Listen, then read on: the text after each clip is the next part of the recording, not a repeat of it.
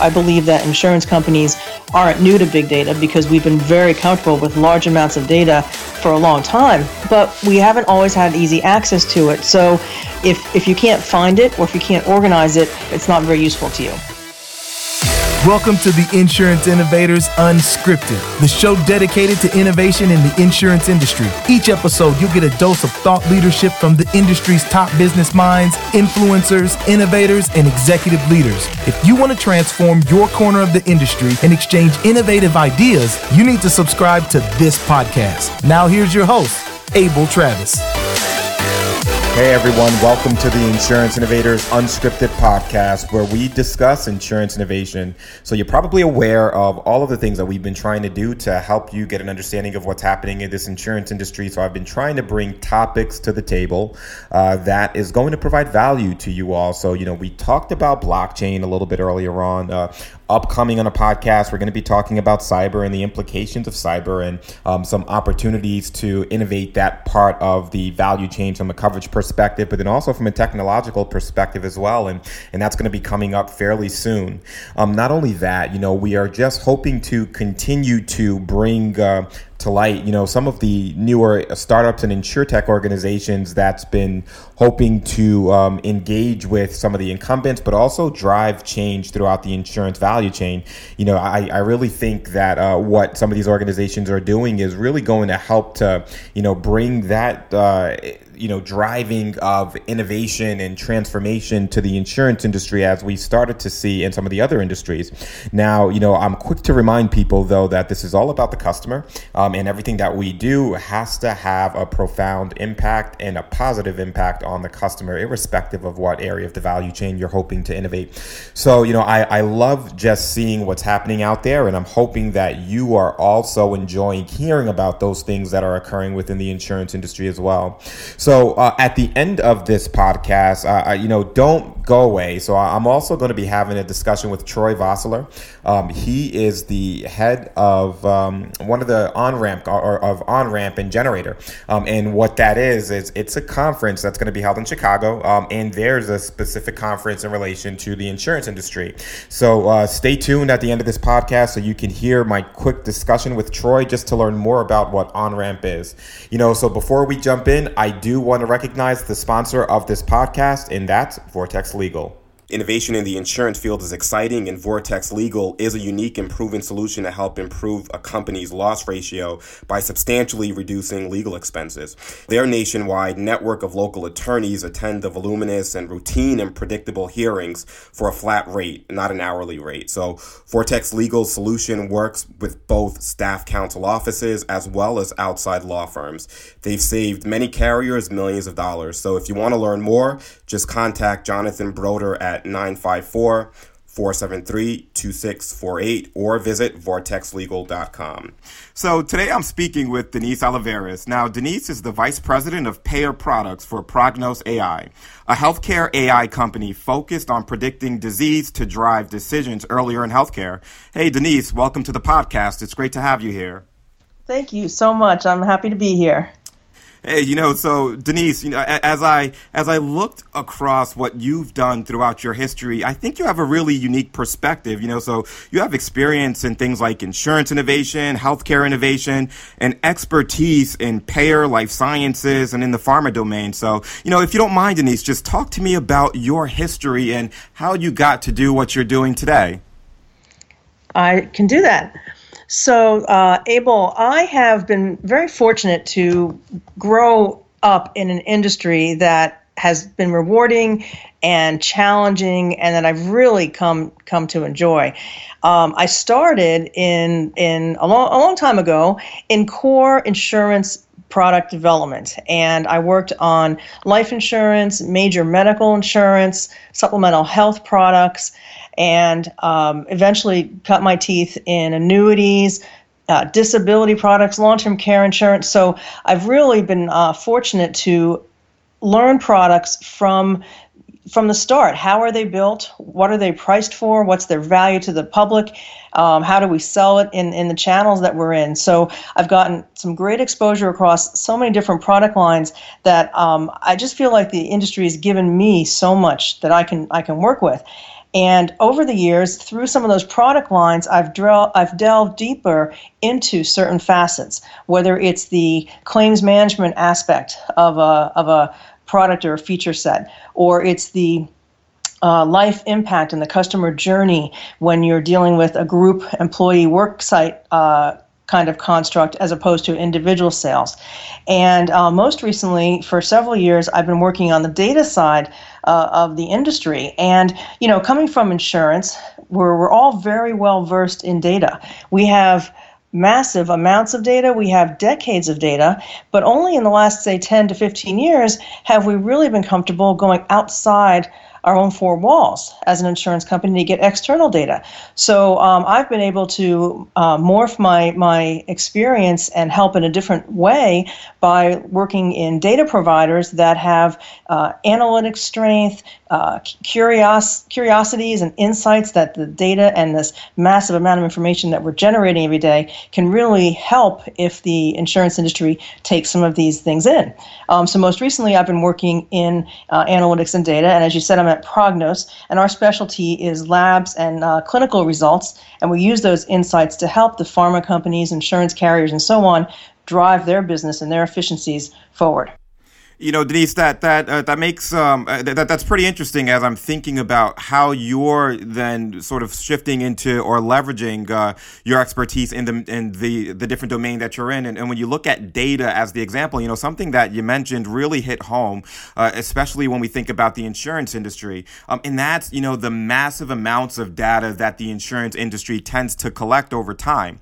Now, what I've seen um, in in my uh, history within the the insurance field, and it, it even goes a little bit beyond insurance, uh, is that even though the industry collects so much data, uh, sometimes it's challenging to understand what exactly to do with that data because of the the way that it's structured or uh, the inability to truly assess it to to gather, um, you know, what what the information is telling you. So so from your perspective, you know, have you run into a situation where within an industry it was challenging to figure out what can be done with that data, which can then in turn help drive the direction of where the company is going. Yes, that's um, that's a really good setup for possibly, I mean, a dozen stories. I think, I think that what I've seen mostly though is that we don't in the insurance industry. Most companies don't have the problem of knowing what they would like to do with it.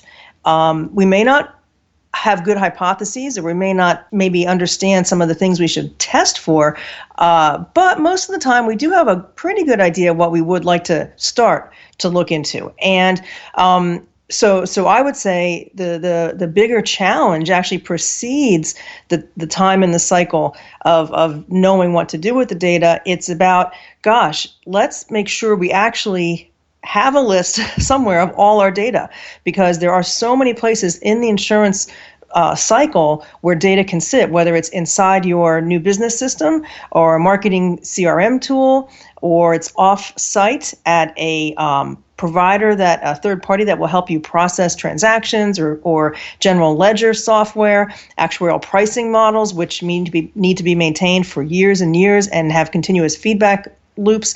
Um, so the big challenge really is to organize that data and be innovative about how to access it and how to pull things from it for each functional area that has a different question. So then to your point, um, what do we do with it? So whether it's pricing or whether it's a customer experience um, problem, uh, you have to think pretty hard about which set of data you can use and then can you get to it in a timely fashion that allows you to help you improve that that process or solve that problem yeah, you know, uh, Denise, I think that makes a lot of sense. And you know, you mentioned one thing that that I, I really do want to dig into. And so you were you talked a little bit about you know how to gather the information and and how to be innovative with the data that's being collected. You know, so just um, you know, uh, talk to me a little bit about what you're specifically doing today, um, and really how that drives your perspective of innovation in insurance and just in general.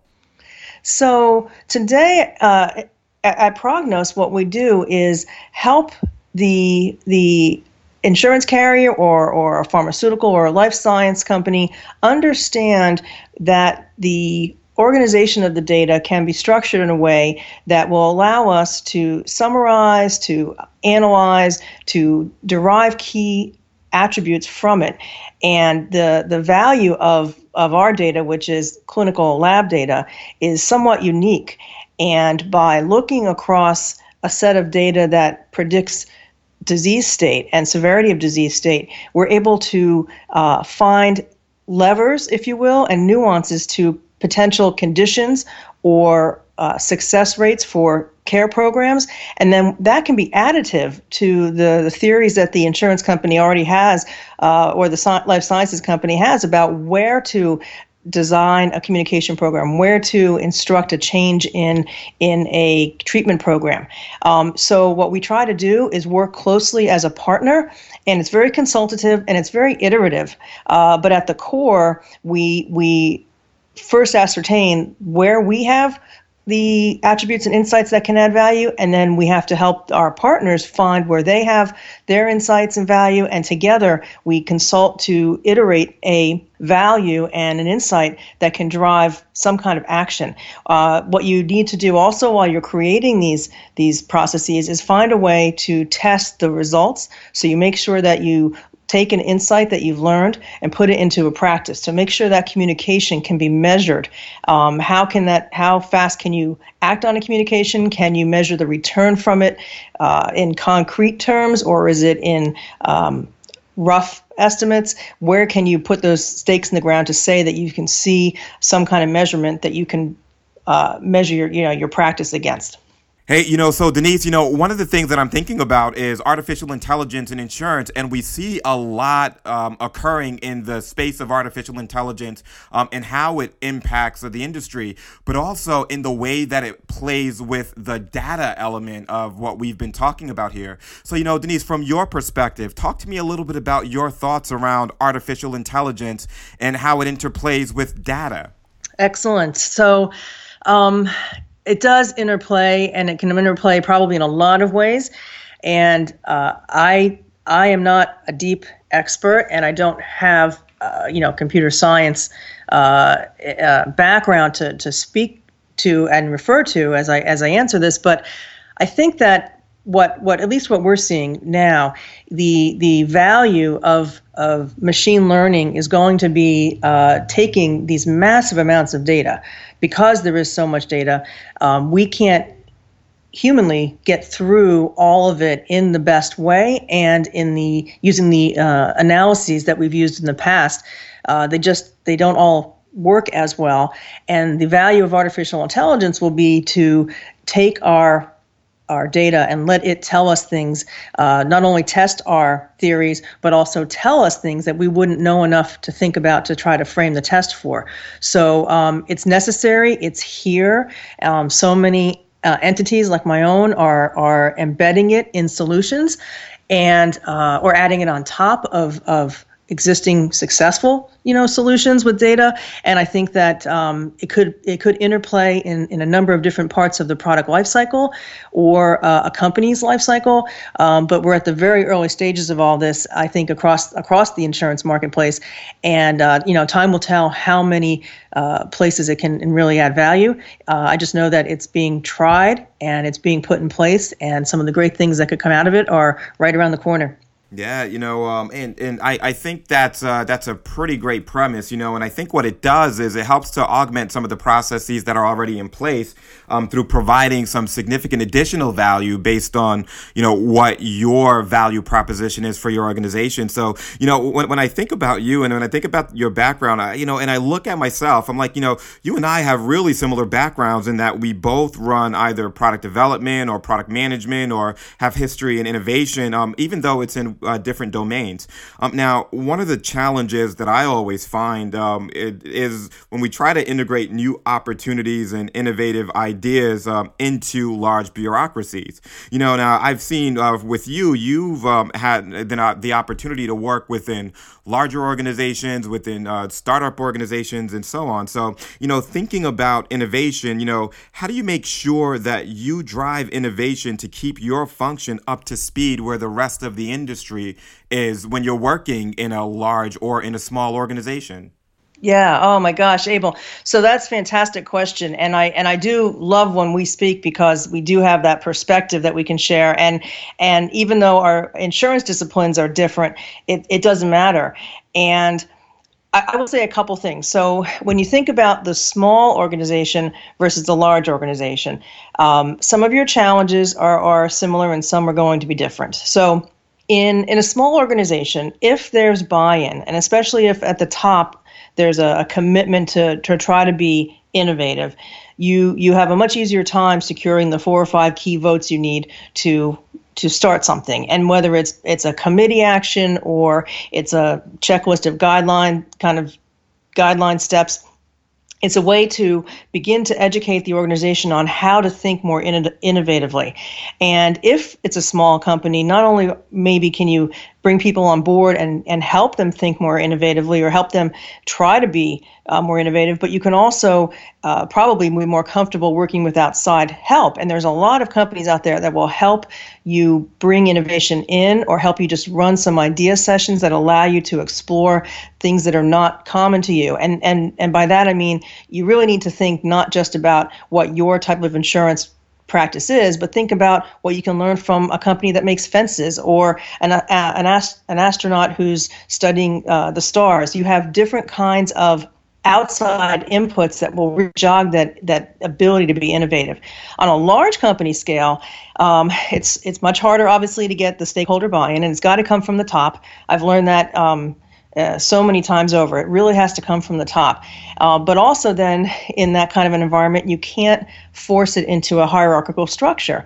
And so many insurance companies today, in all lines of business, are going through a transformation. And some of them have decided to spin off a separate subsidiary or a separate little unit that doesn't fit into the bureaucracy anywhere so that they can be off on their own and, not even behave like you know the, the parent company because they're they're instructed to not for not allow their innovative thinking to be uh, hampered, and so so the large and small factor really um, does affect how you how you challenge the organization. Um, but you can find a champion in every functional area. And, and then this would be my, my final thought that brings it together is I really believe that the product folks have often been the most innovative in their companies.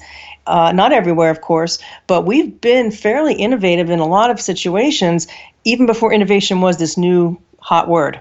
Because, as you know, uh, a product leader should always be thinking about the future enhancements and the future insights. And anyone who, who truly was uh, ahead of their time was innovative, I would say, if they were getting ideas from outside their normal feedback channels. So you have your customer service frontline feedback, you have your sales team feedback, you have your uh, actuarial expertise because that kind of sum- summarizes for you how you interpret the last five years of history to predict for the next five. And so you use all those inputs all the time in insurance. But a product leader who who got ideas from you know watching a crime show on TV or uh, painting the outside of their house often came up with something that was different that allowed them to come back to our relatively dry sometimes topics and find something different. So so we were being innovative uh, and taking ideas from everywhere even before that was you know the latest thing to do.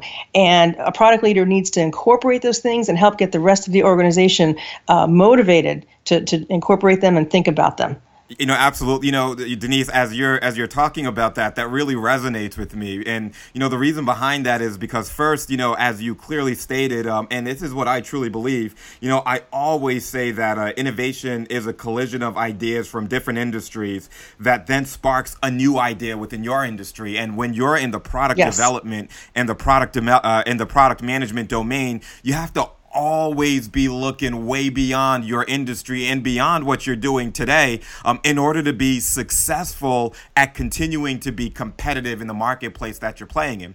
Um, you know, so yes. uh, so I really find uh, you know that what you're saying really compelling because you know um, as I look across all of the different organizations, irrespective of the industry that it's in, you know whether it is insurance or whether it is uh, the finance space or even if it's in retail, uh, you start to see that the the organization with within a company that's starting to drive that change typically tends to start with the product management department. It really, it really can, Abel. And, and let me just add one more thing to to that. I think that you you touched on something. So we, um, some companies have done a better job, and some product managers and developers have found ways to be more creative and open to that explosion and and combination of ideas that you mentioned.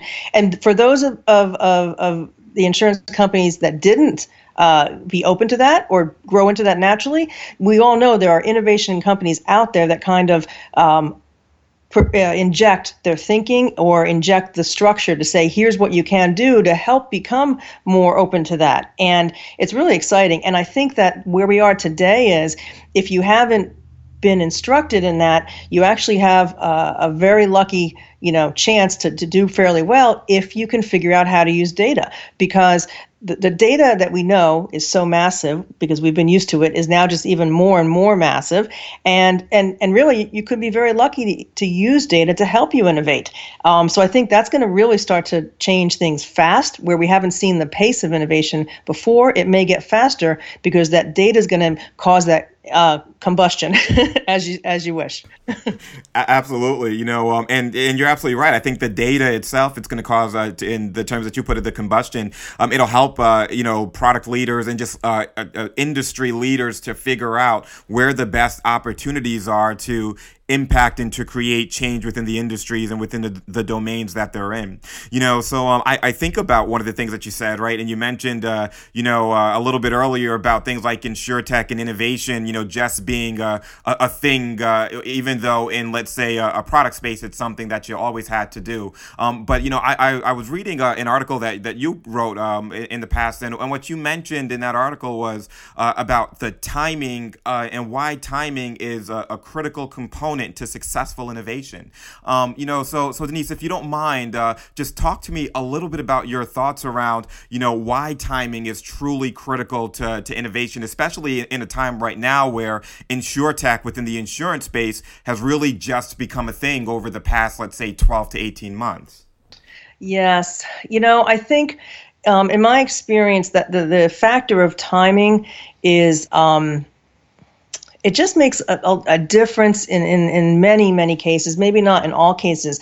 You you might be able to get a, a, group of people excited in a large or a small insurance company about some kind of new change, some very radical market research based on some some interesting hypotheses that you want to you want to research, and you need to get that creative product developer out front and um, in the marketplace and and trying and, and listening. And your timing could be off because of some major economic trend or some massive change in in a in an underlying maybe political stories even there's always influences that can affect that the ability for for a product developer to learn from the marketplace.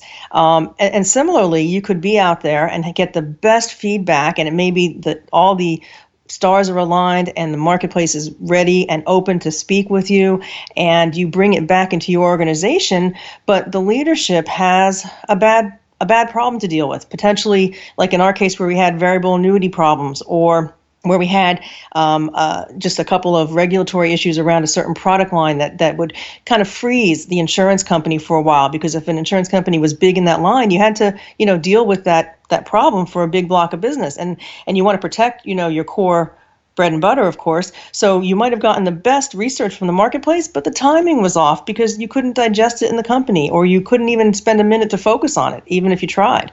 And then of course you have senior management changes, whether you have an acquisition that's happening or just just a normal uh, attrition through some some seniors retiring, maybe um, the timing could be bad where it disrupts the flow and you get your momentum started, and then all of a sudden you just can't run with these uh, ideas, so you don't get anywhere.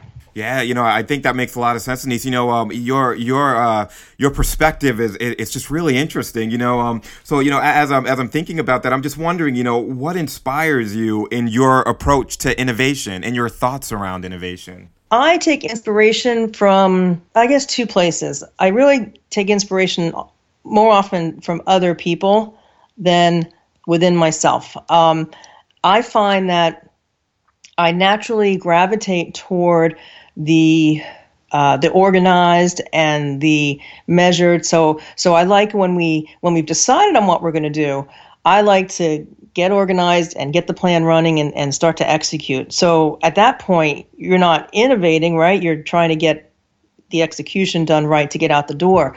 Um, and of course, you can be sometimes innovative in that in sense when you have a new channel to, to play with. But um, I find that if you if you're talking to all your functional partners, you learn things or you hear things that you didn't know before. And I love it when when um, an IT expert or a customer service supervisor says something to me and they use their own lay terms to describe an interaction with with the tool or maybe how they read the contract or how a customer described it. And all of a sudden you say that's not exactly how I thought it was. Boy but that's kind of curious.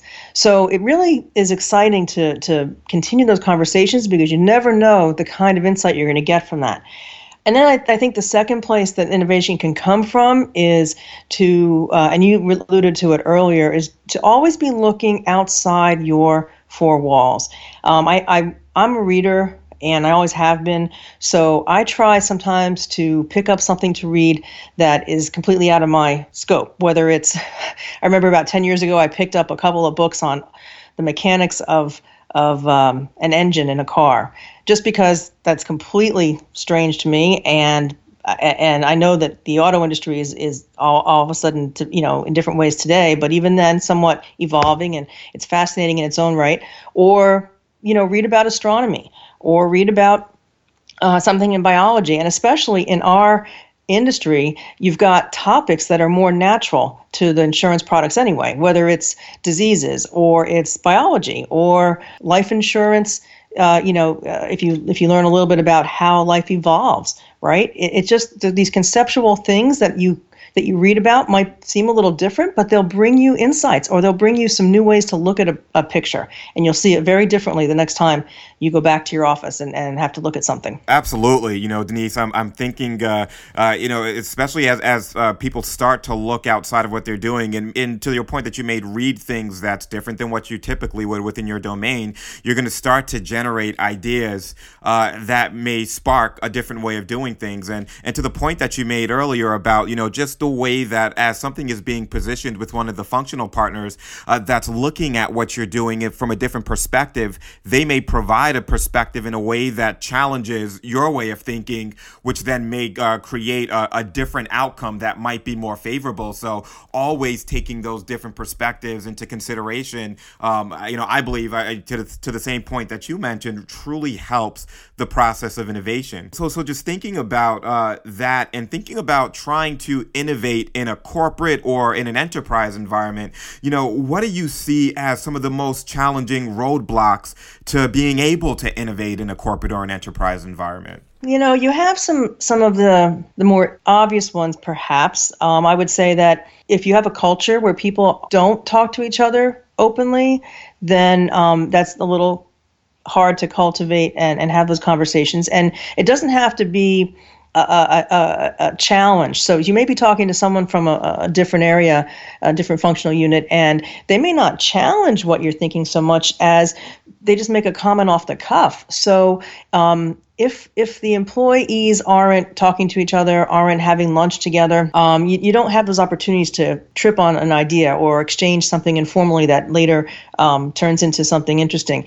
Um, another challenge you may have is really back to data. You have so much data. And there are amazing warehouses that some of the companies I've worked at have created. Um, and again, I, I, believe that insurance companies aren't new to big data because we've been very comfortable with large amounts of data for a long time, but we haven't always had easy access to it. So if, if you can't find it or if you can't organize it, then it's, um, it's not very useful to you. And another challenge might be companies that are afraid to work with an outside partner. Um, they're afraid to share too much about what's happening inside the insurance company uh, because you know we have a lot to protect i get that um, but the outside person the, the consultant who can help you think about it differently or organize it uh, just needs to know a few things to really be able to maybe bring that fresh perspective and possibly even digitize data that you're afraid to to to release but you can't use it because it's not in a digital format. So so there are insurance companies I believe today that are sitting on on on written you know Im- images of written words and things and they're limited or they're being very careful about what they allow to turn into a, a digital asset. But truly, if they just opened up a little bit, I think that um, there are a lot of places to be safe about it and to bring that data uh, really to the front and let's use it. And I do think the opportunity to use data will allow some of these companies who haven't been innovative to finally maybe um, find some innovations to work on. Yeah, you know, uh, and, and I think that makes a lot of sense. And, and to the point that you were making, you know, just in terms of protecting or not wanting to share that data, um, or, you know, it, I, I, at points it could be, uh, you know, as, as some of the employees that are uh, within the organizations are, are seeing what the impacts of this could be, could potentially have um, an adverse impact uh, for for the the positions of those employees. So I've actually heard or, or seen that play out in um, in organizations at, at, at, points in times. Now, you know, uh, so so you you, you mentioned uh, again the data piece, and you mentioned the digitization or the, or the digitizing of data, and and how you know just doing that and, and providing access to potential uh, a potential um, a consultant could assist along the way of being able to do things differently and more efficiently. You know, so so you know, from your perspective, you know, what role do you see digitization playing across the multiple insurance domains? Ah, wow. So that's a good question. So, um, if I think about uh, the you know the auto industry, clearly they've moved first and it you know it, it, it's not like they got there yesterday from uh, from starting the day before yesterday right it did take time um, but but they got to the point where now um, an awful lot of their process is is in a digital um, flow. And and it really does drive efficiencies. And yes it probably replaced some um, working people, but it also created other opportunities for people, and it allows for the customer experience to be uh, just so much smoother and flex and more flexible. I think in life and health insurance, we are um, behind the times, and, and you'll read a lot on that from other pundits. And we we we just have a lot that's still in paper. If we could uh, simplify the front end, um, I think that's going to be a plus for both the uh, insurance agents. Uh, and the and the customers as they experience the journey. Um, I also think it allows the insurance companies uh, to measure better what's happening. And in fact, you could determine where in that part of the cycle a data point could be helpful or not. And I'm not saying you have to put data into every single step, um, but you do need to think about if it if it would add some value. And I think on the back end, so so on the front end, there's some stuff happening out there today. You know, there is a little bit in life and health around a better um, front end uh, quoting system online, or maybe there there are some uh, flexible but uh, maybe not too uh, complicated, more simple product uh, front end applications from that, that allow someone to actually come in and, and go pretty far in the process. But I think at the back end is where we have a lot of challenges because we collect so much information while we're interacting with you, whether you're filing a, a claim from a doctor's visit or you're filing a disability uh, report that says yes i'm going to be out for another week and, and the doctor you know adds a note to your note so there's all these these things that get accumulated and I think that what we're missing is, and we just need to take time to do this, if we could digitize some of the things in that middle experience and, and, and the actual um, things that happen while, while a coverage is in force, we'll find that there are things we don't even know yet are in there. There's going to be information in there that we could use. We could use it earlier, we could use it again later for overall risk management, and it's just going to be a, a, whirlwind of information. And we just have to try to get through some of that digitization process and then we'll try to organize it. And i'm sure the industry is going to find some great great nuggets in there that'll be useful Absolutely, you know, um, and, and, I think about what you mentioned on the back end, uh, uh, where there's some challenges there. Um, I also believe that there's some opportunities that could be created through uh, digitizing the data uh, to improve uh, what, something that you mentioned, and that's uh, to help improve the customer experience, which could then impact the front end component of it as well. You know, so um, as I as I think about, you know, what, what's really interesting to me is that sometimes when I often hear about people innovating, they're innovating from the inside, um, and their point of view is so internally focused that they then at times tend to forget what the customer needs are, um, because they're, they're they're focused on figuring out, okay, how do you make things a little bit more efficiently? Let's say potentially for the employees, whereby you know the, the customer could uh, or is uh, you know the uh, uh are, are the individuals that that you're hoping to be able to solve whatever their job that needs to be done is.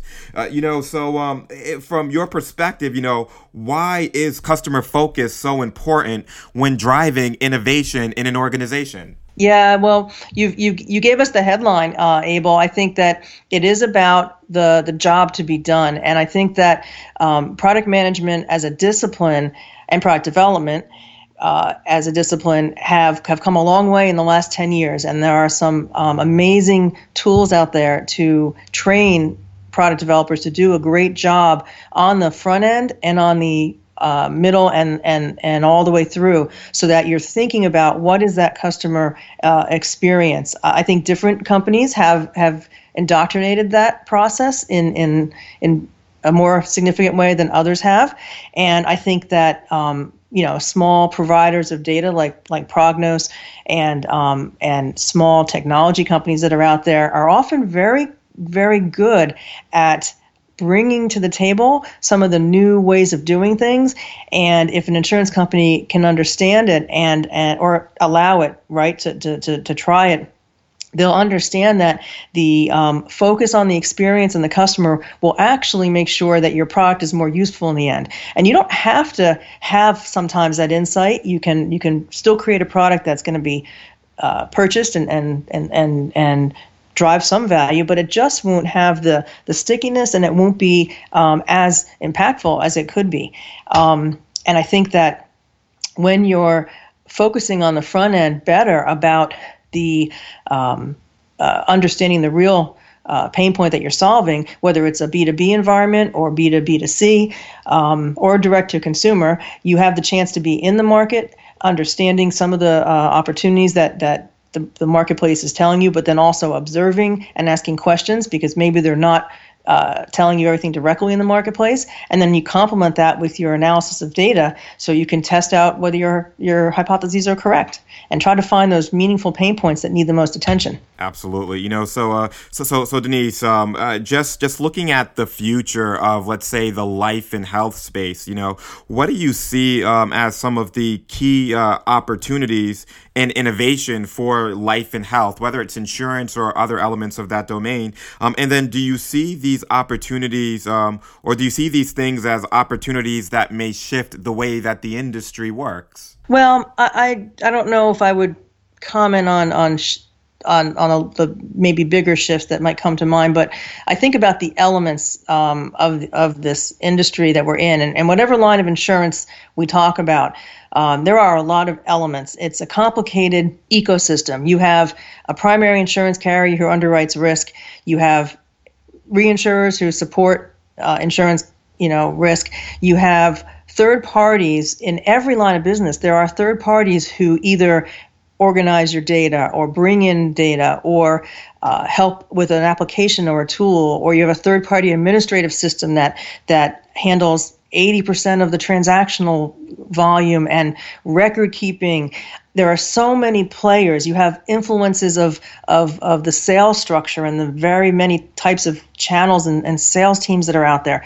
Um, what I think what I think is happening is every part of that ecosystem is going through a, a shift of some kind. In some cases, it's a probably a bigger teardown and, and, a, and a completely new growth or it's just a shift in in finding a better place to to survive and and and add the value into that ecosystem.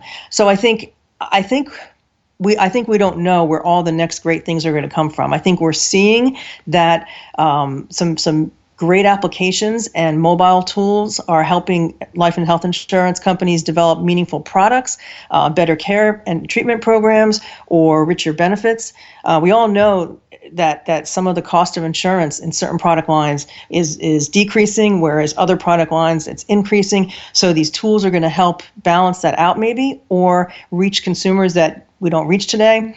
Um, and then I, I really do think that the the, the anyone in the ecosystem, whether it's the insurance carrier or a, a lab who tests you know tests um, a, a blood test or a computer programming company that provides a software. Every one of those entities is beginning to explore the value of data. And I think even if they haven't um, agreed to, to, to try to reinvent themselves, the data is going to show them something that could really position them differently. And, and I don't know what's going to happen because we're all going to kind of come out with a different costume on. Absolutely, uh, with a different costume and a, and a different perspective. You know, uh, so so so Denise, um, uh, you know, one of the questions that I always like to to end the conversation with to bring this all home uh, to the listeners of this podcast is, you know, uh, you know, if if there's someone that's listening, irrespective of where they sit in, in an organization, but someone that's listening to you and myself here talk today, um, and and if they want to do something that's different from the status quo in order to drive change or innovation within their own companies, you know, what advice would you give that individual? Top of mind, uh, first thing that I think of is do something different. Um, we, we, we, we all want to get so good at our jobs and we want to you know you start out in one role you want to become a manager of that unit and if you are fortunate and, and interested you want to move up uh, and manage bigger types of units like that or sister units. Um, but I think that there, and our industries are all, whatever part of the ecosystem you're in, it's complex and it takes time to, to master. Um, but find the time just to do something a little different because I think the world is changing so rapidly today that you have to look outside at something someone in a different industry, a different practice, because um, all these forces are around us and they're going to impact us somehow. And you might learn something from it along the way. And it might even be just that creative spark that you need to, to help you with what you're doing at the moment. Absolutely. Well, hey, hey, Denise, you know, this was a, absolutely a great conversation. And I do want to say thank you for taking time here today to speak to me about what you're doing today, uh, your history, and just your thoughts on innovation in general. So, you know, if someone wants to get in contact with you or learn more about what you do, you know, how could I get them that information? Okay. Well, I would welcome uh, any conversation. I always love to talk about uh, the industry, the, the the various perspectives and uh, and also the uh, the concept of uh, innovation.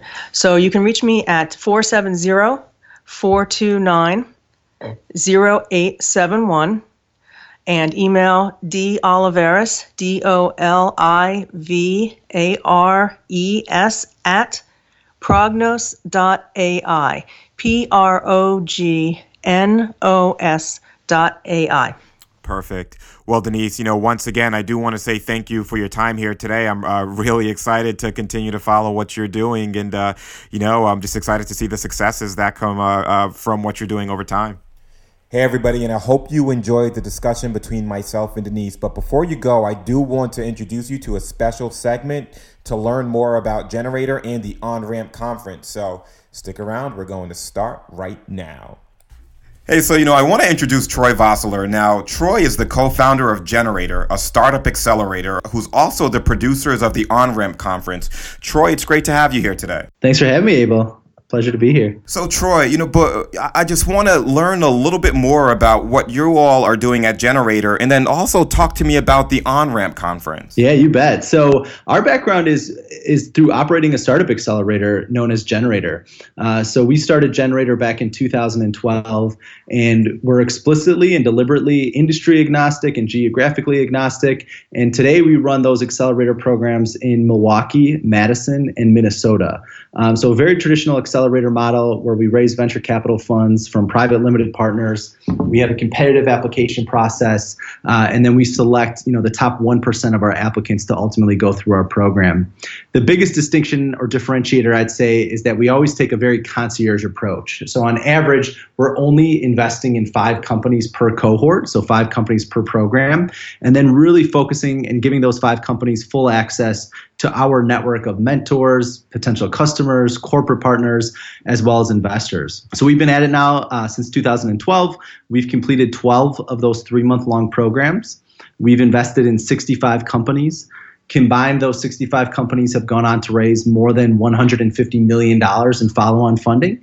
And we're fortunate to be nationally ranked. So, for the past three years, gener8tor has been uh, ranked amongst the top 15 accelerators in the United States. So, now with knowing that and knowing the history of gener8tor, you know, let, let's get a little bit into what the On Ramp conference is about. You know, so how did that come about? And just talk to me a little bit about what the, uh, what the value is that you're trying to provide. Yeah, you bet. So, as we were building out gener8tor, uh, when we queried our portfolio companies, queried the companies that we invest in, uh, what do they want most? The answer that consistently came back was they want more access to customers and they want more revenue coming into the door. And as a result of that, we had already had a really strong relationship with American Family Insurance, who, who today has a robust American Family Ventures, as well as a, a strong uh, internal corporate innovation department and so forth.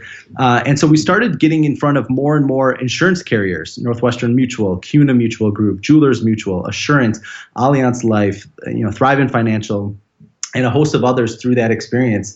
And uh, Church Mutual, I don't want to forget anyone.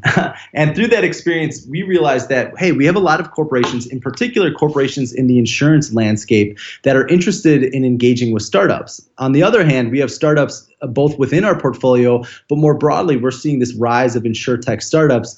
Uh, how can we create an event? How can we create a conference that really brings together the best within an industry of corporations, investors, and startups? So that was really the brainchild for OnRamp. Uh, today, OnRamp is a vertical specific conference series. So we hold these OnRamp conferences not only in insurance, but also retail, manufacturing, uh, and healthcare. We're going to start in 2019, and then hopefully some other verticals as well. But insurance remains our largest uh, and really most successful vertical for, for a number of reasons. But what OnRamp is, it's a one day event. We always hold the event at a stadium. That's kind of become our trademark. And during that one day event, it's split into two tracks. So we have a, a, traditional conference track with your keynote speakers, panel discussions, fireside chats, product demos, things of that nature. But then what really makes OnRamp unique is what we call our startup track. And what that means is at the stadium, remember that the, the conference is taking place, in this case, at Soldier Field in Chicago. At Soldier Field, each of the participating insurance carriers, and we have 30 of the top carriers participating, each carrier gets their own suite or luxury box. And then our team went out and recruited and solicited insurtech startups or startups that serve the insurance industry from all over the country at all different stages. We solicited them to apply for the free opportunity to be selected to pitch one on one with those participating carriers. So we ended up with over 330 startups who applied. In total, these startups have raised more than 1.4 billion dollars in, in, venture capital. So we're not talking about you know just the earliest stage things, but we're talking about the full spectrum, everything from seed to you know Series D, if you will. We share that full list of 330 startups with the 30 participating carriers they select you know up to t- up to 10 startups that they want to take a meeting with during the conference and then we go ahead and schedule those meetings to take place in the suite uh, at the stadium. And so that's really become our trademark if you will that startup track experience to, uh, to connect startups and corporations for mutual benefit. Now that could be a customer vendor relationship it could be a strategic partnership could be a distribution relationship, uh, it could be a direct investment, whatever the case may be. But typically on the corporate side, it's folks representing corporate venture, corporate innovation, M&A, strategy, uh, business development, roles of that nature. That's uh, that's pretty interesting. So as I look at uh, what I've seen in other conferences, I actually haven't seen anyone take this approach before. Um, and I think allowing uh, startups to get in front of uh, a lot of the larger carriers and on um, on the opposite side of that, allowing the carriers to get access to these startups is really going going to help to create that relationship for uh, the carriers and the startups that's going to allow the um, innovative uh, innovation of the insurance value chain that a lot of these carriers are, are hoping to do. You know, so I, I actually think that's that's really interesting. Um, and you know, um, uh, I'm, I'm hopeful to you know at, at some point to, to, to, find out you know uh, how that's been playing out for some of the carriers that's been participating. Um, you know, so you all do have your uh, upcoming on ramp conference uh, on in in April. So you know, just talk to me about when it is, where it's going to be held, and and who some of the speakers are going to be there. You bet. So our next, our third annual OnRamp Insurance Conference is coming up on April 12th. It's taking place at Soldier Field in Chicago. We're expecting over a thousand attendees to be participating and attending the event. New this year, we have three unique stages. So we're uh, accomplishing more content, we have more speakers, uh, and hopefully just an overall better networking environment. And we really want to position OnRamp like I, I, alluded to with that startup track, is really a deal making conference. We want to be the connector between these corporations, investors, and startups in the insurance industry uh, to make deals happen. You know, specifically on the speaker side, we're excited to welcome back to the stage uh, Sheffy from Coverager. We have Sean Harper from Kin, uh, Martha from XL Innovate, uh, Jamie Pickles from Jornaya, uh, Craig Schedler from Northwestern Mutual Future Ventures, Dan Reed from American Family Ventures, Chuck Wallace from Esurance, um, Keith Moore from Coverhound, Kyle Nakatsuji from Clearcover, uh, Rick Zullo from Lightbank, uh, Asaf from Hippo. So just a really great lineup of speakers uh, and content, varying everything from hey, what's next for commercial insurance to what are the implications of blockchain uh, at a high level, but then also a lot of tactical sessions. So sessions where we'll have a carrier uh, as well as a startup who talk about how they've worked together. Everything from what was the genesis of the relationship, how did they find each other, how did they put together a scope of work to actually engage on a specific technology or vendor use case, and then what what were what was kind of the good, bad, and the ugly of that process. Everything from you know what are best practices for corporations who want to uh, position themselves efficiently to work with startups, all the way from the startup perspective, what are things that they wish corporations would do better or do differently uh, to avail themselves to be able to work with startups more easily? Um, so we want really everything from high level, what's next, what's the future of AI and autonomous vehicles and things of that nature, all the way down to the real tactical steps of what are the best practices for corporations engaging with startups. You know, so so Troy, you know, if uh, if anyone that's listening to this wanted to learn more or wanted to uh, you know attend the conference, how can they do that? You bet. So, uh, like I mentioned, OnRamp Insurance, it's coming up on April 12th at Soldier Field in Chicago. Please visit onrampinsuranceconference.com. You can register online. Uh, we still have a few tickets remaining, but would love to see you out there. Great, Troy. Thank you. I truly appreciate that, and I'm hopeful that you know folks that are listening could you know uh, attend and potentially get a lot of value from what you all are providing at that conference. You bet. Thanks, Abel. Look forward to it. Hey, everybody, you know, thanks for listening to this episode of the Insurance Innovators Unscripted podcast. I truly appreciate you tuning in every week to hear what myself, some of the other thought leaders and innovators have to say in regards to the transformations and innovation changes to this industry. So, you know, once again, I want to say thank you. I truly do appreciate it. So, tune in every Thursday for new episodes, and we will see you next week.